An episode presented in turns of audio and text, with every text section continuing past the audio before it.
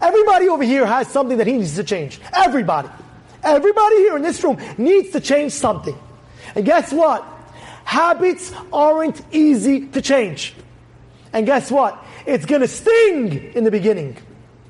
But you know what's going to happen after the sting? It's going to become so sweet. Ah, Baruch Hashem, I got out of it.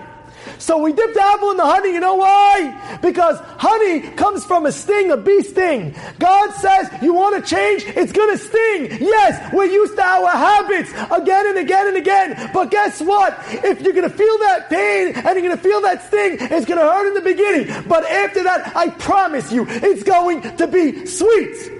Dip it in the honey. Remember that sting. The change is going to, mm, but after it's going to be sweet. Now, why apple? Very good, we got honey. Very good, why apple?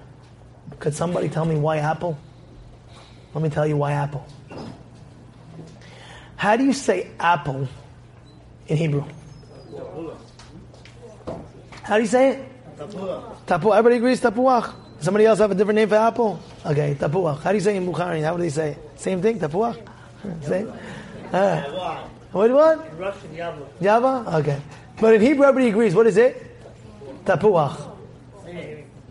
Change the letters around. The same letters. You know what tapuach stands for? Potei'ach. Tapuach is the same letters as potei'ach. God says, potei'ach, open. Take the apple, potei'ach. Take, take the apple. Take the open apple and put it in the honey and the sting and change a little bit, you'll have a sweet new year. You get it? Tapuach, potei'ach, open up and change yourself a little bit, and you get that sweetness here. You gotta open up.